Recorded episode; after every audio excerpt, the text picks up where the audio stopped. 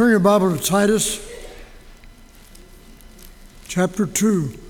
Titus chapter 2. Beginning with verse 11. I finished read this a little while ago.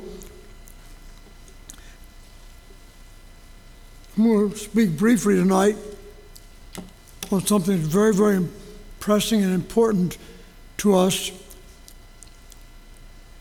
It has to do with the two last judgments. There are many judgments mentioned in the Bible. In Hebrews 9:27, it is appointed a man once to die, after this the judgment.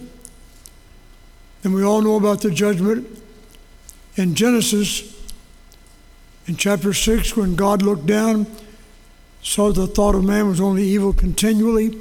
He repented God that he had made man he determined to destroy his creation. But Noah found grace in the eyes of the Lord, and God told Noah to build an ark, give an invitation, and for 120 years he preached, gave invitation, nobody came. And then the flood destroyed the whole creation. I heard a man on the radio the other night talking about this. Well, it was late broadcasts after midnight on WKCT. They talk about all kinds of crazy things. This particular guy was saying the continent Antarctica was the Atlantis continent that nobody knows where it was it sank during the flood, and when the flood disappeared, came up frozen. That was his idea. That might have happened like that. I don't know. But it's very interesting.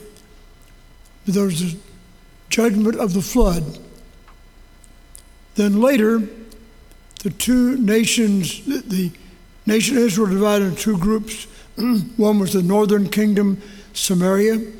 The other the southern kingdom, Judah the northern kingdom became worse and worse and worse, waxed evil in their sins, and God allowed the Assyrians to come and take them into captivity. They're called the ten northern tribes. As far as we know, they never came back. Southern Judah should have learned from northern Judah, but rather than that, they went on in their sin. Finally, God allowed Babylon to come and destroy southern Judah. Another judgment.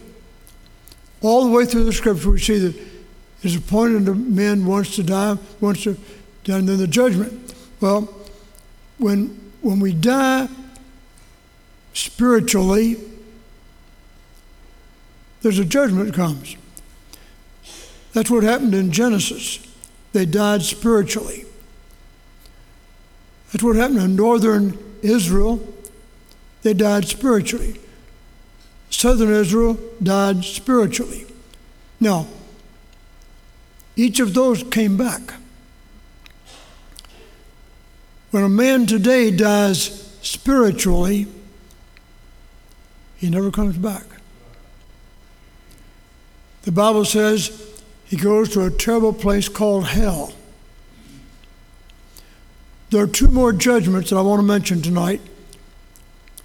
One is the Bema judgment throne, the judgment of God's people. If you'll turn your Bible to 1 Corinthians 3 and look at that for just a moment. The reason I had you start in Titus is because that's what we're judged about. But in 1 Corinthians 3, notice this. Beginning verse 12. Now, if any man build upon this foundation gold, silver, precious stones, wood, hay, or stubble, every man's work shall be made manifest, for the day shall declare it, because it shall be revealed as by fire.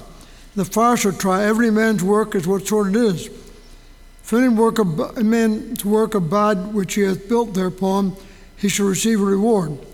If any man's work shall be burned, he shall suffer loss, but he himself shall be saved, yet so as by fire. Now, this refers to the judgment of God's people.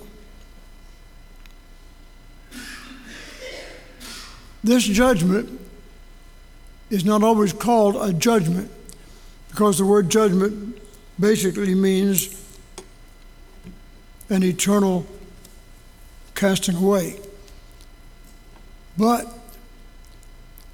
what he's saying here is that at the end of this age, when the Lord Jesus comes the second time, he's coming in the air for his own, later to come to the earth with his own. But when he comes to the earth with it for his own, he'll take us up. There will take care, take place the judgment seat of Christ and the marriage supper of the Lamb. The judgment seat of Christ, every one of us will appear there. And like Brother Jerry Gifford said in the message this afternoon, everything about our lives will be revealed. Can't hide anything. Now, that judgment is for God's people. Because what Christ did at Calvary, our sins have been forgiven and set aside. But what happens at the judgment of the great of the Bema throne? We're asked, why did you do what you did? That's the reason Paul says in Titus the grace of God that brings salvation hath appeared to all men, teaching us. When you get saved, the grace of God inside teaches each one of us certain things. What does He teach us? Now keep in mind, if you're not saved, you're not taught this. Your mother may teach it, you may hear it in church, you may hear it from a Sunday school teacher, you cast it off. But if you're really saved, the Holy Spirit will teach you this. And when you hear about it, God will say, That's amen. That applies to you. So you, just, you classify yourself tonight as you hear this.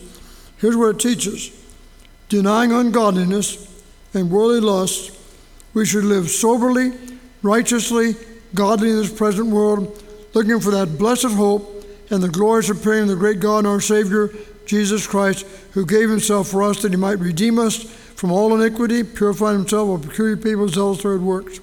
Now, listen carefully. If the Holy Spirit does not teach you that, you're not saved. That's what this says. For the grace of God that bringeth salvation hath appeared to all men, teaching us.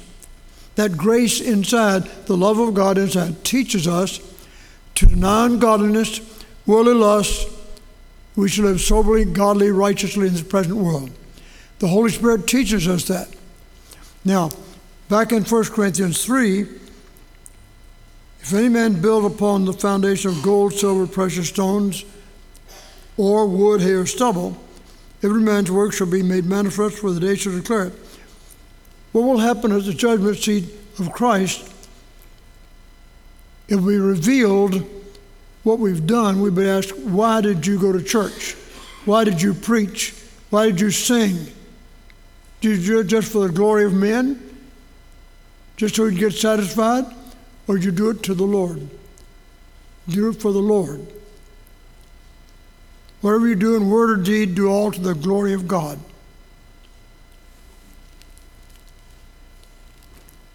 Let's go back to Titus again.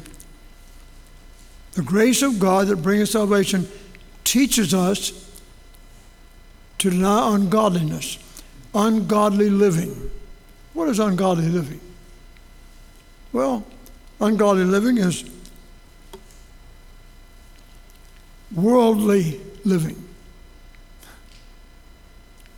The grace of God teaches us to deny that worldly living. Worldly living is living the way Hollywood lives living the way the television people live, living the way the world system lives. I probably don't need to go any deeper, but it has to do with revelry, drinking, cursing, free sex. Listen. It has to do with ignoring what God says about one man for one woman.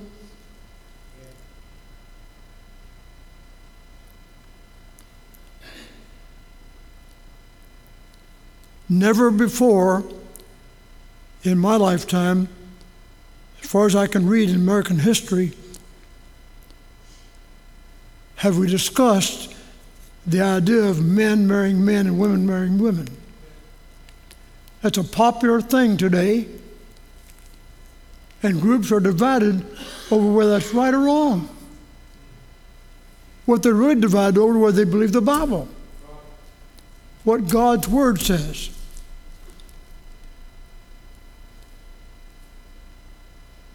We'll have to deal with that at the judgment of the Bema throne. Now, I'm not saying that people involved in that are not saved. I don't know whether they're saved or not. But that will be part of the judgment at the Bema judgment throne. What did you do with what I said? Now we will come a little bit closer. The Bible says, Bring all the tithes into the storehouse. Proving now herewith saith the Lord of hosts, for I am not open to the windows of heaven, pour you out a blessing down from his room, you know, receive it. What did you do with my teaching on tithing? Well, I couldn't afford it. All right, I spent my money for other things, very, very important things, but I, I know you said bring your tithe into the storehouse, and the storehouse is God's church. I know you said that, but, but Lord, you know I couldn't afford to do that, so I just didn't do it. Well, that'll come up the judgment of the great white throne, the judgment of the Bema throne. What'd you do with what I asked you to do? Did you do it or didn't you do it? Now, again, let me remind you, this does not have to do with whether you go to heaven or hell. Those who are saved appear before the Bema judgment throne, the judgment of God's people. The lost are reserved for another judgment. I'm coming to that in just a moment. But God's people need to remember the Lord tells us certain things that are very important. For example, in Colossians 3:16, let the word of Christ dwell in you richly in all wisdom, teaching and admonishing one another in psalms and hymns and spiritual songs, singing with grace in your heart to the Lord. God's people are singing people. I like the way you sang tonight. I like the way these men came up here and sang. Appreciate the way Michael sang and Brother Brian sang. And uh, the singing is great. You know, when, when God is living our lives, He gives us a song to sing. Not everybody can sing like Caruso. Not everybody can sing like Brother Mike and Brother Brian. Not everybody can play the piano like Mrs. Brown or the organ like Miss Retha, but every one of us can rejoice in our heart, make music in our heart, and can sing with grace to the Lord. All those things will come up at the judgment of great right, uh, judgment of Bema throne. So keep that in mind. That's the reason, again and again, Paul says, the grace of God that bringeth salvation teaches us certain things to deny ungodliness, worldly lust, live soberly, righteously, godly in this present world, looking for the great, for, for the blessed hope and the glorious appearing of the great God and our Savior. Each one of us needs to look forward to His coming. I don't know when He's coming, He's coming again, someday soon. It may be in our lifetime. It may be someone in this room We'll live long enough that Jesus will come and you'll go up with him. Won't that be something? Now, there's one more judgment we'll talk about. Turn your Bible to Revelation, Revelation chapter 20.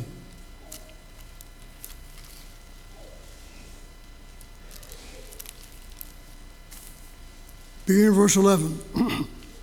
I saw a great white throne and him that sat on it, from whose face the earth and the heaven fled away, there was found no place for them. And I saw the dead, small and great, stand before the Lord, before God, and the books were opened, and another book was opened, which is the book of life, and the dead were judged out of those things which were written in the books according to their works. And the sea gave up the dead which were in it. Death and hell delivered the dead which were in them. They were judged every man according to their works, and death and hell were cast in the lake of fire. This is the second death. Now, the first judgment at the Bema throne, we're not judged according to our works. We're asked, why did you do what you did? At the judgment of the great white throne, those who have said no to God's only remedy for sin, keep in mind, listen, God only has one remedy for sin. It's not baptism. God's only remedy for sin is not church membership. God's remedy for sin is not turning over new life, living a certain life. God's remedy for sin is blood. The blood of Jesus Christ, God's Son, cleanses us from all sin. The only thing that can cleanse from sin is the blood of Christ. That water cannot cleanse anybody. It may be able to wash the outside, but what we need is inside cleansing. Only the blood can do that. So here he says, those who rejected God's only remedy for sin, the only remedy is the blood of Christ. You've said no to that. I'm going to stay with my own religion. I'm going to stay with my own way. I'm going to do whatever I want to do. I'm not going to come to Christ. You can do that. But you'll be in the company of the unredeemed at the judgment of the great white throne. The sea and the will give up their dead which are in it. Death and hell will give up the dead which are in them. See, when a person dies today, he goes to that place in paradise, in, in eternity, divided between the paradise and hell. One day, hell's going to give up the dead which were in them. They'll be at this judgment the great white throne. Then they'll be cast into the lake of fire forever. That's a terrible thing to think about. Preachers have been preaching about it for years and years. Sometimes it touches people's hearts, sometimes it doesn't. But it needs to be preached. We need to recognize there's a judgment coming for those who have said no to God's only remedy for sin. There's only one remedy the blood of Christ. If you say no to that, then one day you'll be at the judgment of the great white throne. In Revelation 21, there's an obscure verse that says, God will wipe away the tears from their eyes. Who's he talking about? People in heaven. Why would they have tears then? Sometimes we say there are no tears in heaven. Well, that may be true. But is it possible that the great white throne judgment, we will be there as witnesses, and those who are lost will go down, separated from God forever, and you and I will know that we were with them, we knew them, we didn't do much to try to win, win to Christ, and here they go into hell forever, into judgment of the great white throne forever, and we did nothing. Then God will come along and wipe our tears away. He'll have to because there'll be terrible sorrow. Now, that may not be what it is, but that's what it looks like to me. Ladies and gentlemen, we're facing two eternal judgments. One is the judgment of the great white throne for those who said no to the Lord. The other is the judgment of the Christians we call it a judgment, really, it, you might say it's a time of questioning. It's a time of asking, why did you do what you did? For the love of Christ constrains me. The reason we do what we do for the Lord is out of a motivation of love. Let's do it as under Christ. Let's bow together in prayer. Heavenly Father, we thank you for the goodness of God. Thank you for what you've said in your word. Help us to obey it, to believe it, and to serve you. In Jesus' name, amen. Let's stand, please.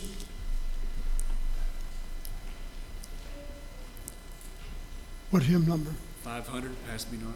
Pass, page, page 500, Pass Me Not, O Gentle Savior. Now listen, if you're here tonight and you've been saved, you need to come forward.